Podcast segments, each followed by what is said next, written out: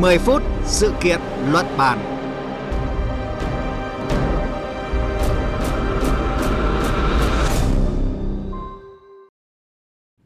Thưa quý vị và các bạn, trong các chiến lược quy hoạch đến năm 2030 và tầm nhìn đến năm 2050 của cả nước nói chung và ngành giao thông vận tải nói riêng, thì vùng Đông Nam Bộ tiếp tục được xác định là đầu tàu kinh tế, trung tâm công nghiệp cảng biển, hàng không và logistics lớn của cả nước – Chính vì vậy, việc nghiên cứu, đề xuất các dự án nhằm tăng cường kết nối giao thông của vùng là hết sức quan trọng và cấp thiết để tạo ra sự kết nối đa phương thức, mở ra không gian phát triển kinh tế mới, cơ hội mới, động lực mới cho tăng trưởng kinh tế xã hội và tạo động lực phát triển vùng.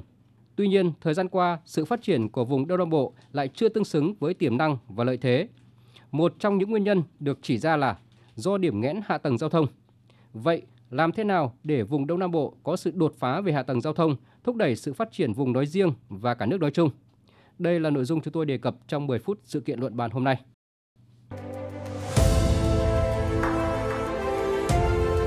Cùng cảm nhận chiều sâu thông tin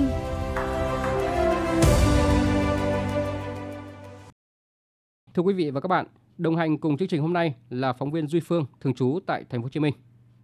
Xin chào biên tập viên Nguyễn Cường và xin chào quý thính giả của Đài Tiếng nói Việt Nam. Trước hết, xin mời phóng viên Duy Phương cùng quý vị thính giả nghe một vài số liệu khái quát về vùng Đông Nam Bộ. Vùng Đông Nam Bộ có dân số chiếm khoảng 18%, nhưng đóng góp khoảng 40% tổng thu ngân sách và khoảng 38% GDP cả nước và là vùng kinh tế sôi động, tập trung các khu công nghiệp, khu chế xuất, các nhà máy, cảng biển lớn của cả nước – các cơ sở sản xuất công nghiệp với công nghệ hiện đại, tự động hóa cao. Các địa phương trong vùng đã luôn đi đầu trong phát triển kinh tế, giải quyết việc làm cho lao động cả vùng Đông Nam Bộ, đồng bằng sông Cửu Long và các vùng khác trong cả nước. Tuy nhiên hiện nay hệ thống giao thông trong nội vùng và giao thông kết nối ngoại vùng là một điểm nghẽn, kiềm chế sự phát triển của vùng.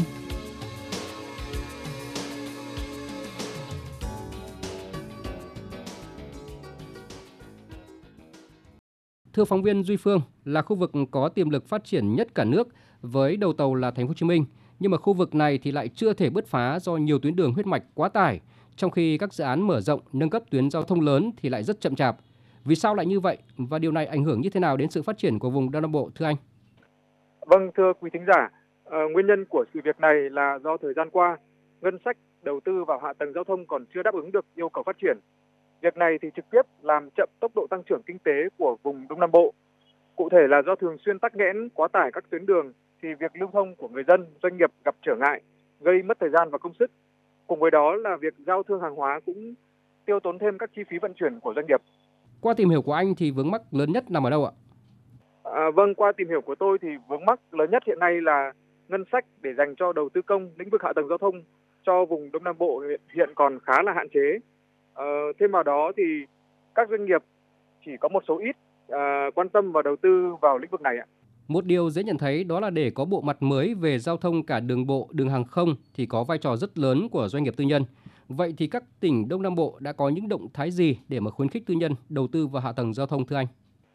À, vâng thưa quý vị, đến thời điểm hiện tại thì hình thức đầu tư PPP tức là đầu tư đối tác công tư chưa đủ sức hấp dẫn các doanh nghiệp theo hiểu biết của tôi thì các tỉnh Đông Nam Bộ hiện là đang nghiên cứu các giải pháp khuyến khích tư nhân đầu tư vào hạ tầng giao thông. Trước những khó khăn để kêu gọi tư nhân đầu tư vào hạ tầng giao thông thì các tỉnh, thành phố Đông Nam Bộ đã có những kiến nghị hay là đề xuất nào tới Trung ương để mà tháo gỡ nút thắt vùng kinh tế trọng điểm lớn nhất cả nước trong thời gian nhanh nhất thưa anh? Theo tìm hiểu của tôi thì các tỉnh, thành phố, khu vực Đông Nam Bộ đang nghiên cứu đề xuất Trung ương một số vấn đề. Cụ thể là được thí điểm cho các địa phương quyết định tất cả các dự án đầu tư phù hợp với quy hoạch thuộc thẩm quyền của chính phủ và các địa phương này sẽ tự chịu trách nhiệm. Ngoài ra thì khu vực này cần có một hội đồng vùng. Hội đồng này sẽ quản lý quỹ đầu tư phát triển hạ tầng giao thông để thu hút các thành phần kinh tế khác trong xã hội cùng tham gia phát triển à, hạ tầng giao thông ạ. Để hệ thống hạ tầng giao thông thực sự đồng bộ thì à, việc tăng cường đầu tư, huy động mọi nguồn lực là cần thiết. Song à, trong điều kiện kinh tế còn nhiều khó khăn và ngân sách đầu tư hạn chế, nhất là khi dịch Covid-19 vẫn còn đang diễn biến phức tạp, theo anh thì đâu là giải pháp để mà đảm bảo nguồn vốn thực hiện chương trình đột phá vào các công trình trọng điểm ạ? Vâng ạ, theo tôi, thứ nhất thì Quốc hội cần ưu tiên bố trí cân đối nguồn vốn đầu tư công cho các tỉnh Đông Nam Bộ để thực hiện các dự án hạ tầng giao thông bằng vốn ngân sách. Thêm vào đó thì chính phủ cũng cần nghiên cứu thêm về các cái giải pháp huy động ờ, các cái nguồn vốn ngoài nhà nước ờ, huy động các doanh nghiệp tư nhân tham gia vào thực hiện hạ tầng ờ, giao thông. Cảm ơn những thông tin và chia sẻ vừa rồi của phóng viên Duy Phương.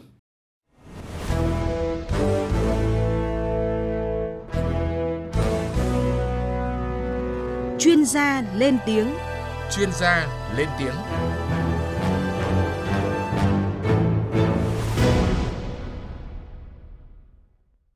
Thưa quý vị và các bạn, sự phát triển hệ thống hạ tầng giao thông đồng bộ, xứng tầm sẽ tạo động lực cho phát triển chung của cả vùng Đông Nam Bộ nói riêng và Việt Nam nói chung.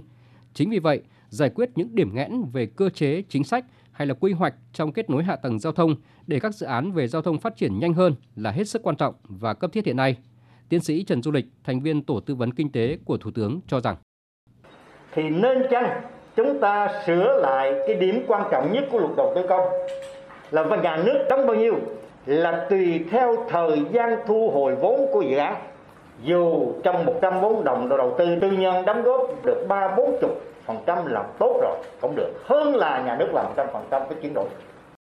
Đúng như tiến sĩ Trần Du Lịch vừa chia sẻ thì kết nối hạ tầng nói chung và kết cấu hạ tầng giao thông nói riêng là nền tảng đặc biệt quan trọng trong quá trình phát triển kinh tế xã hội của vùng Đông Nam Bộ nói riêng và cả nước nói chung. Có kết cấu hạ tầng giao thông vận tải đồng bộ hiện đại, kết nối đáp ứng nhu cầu vận tải hàng hóa và hành khách thì nền kinh tế mới có điều kiện để mà tăng trưởng nhanh, ổn định và bền vững.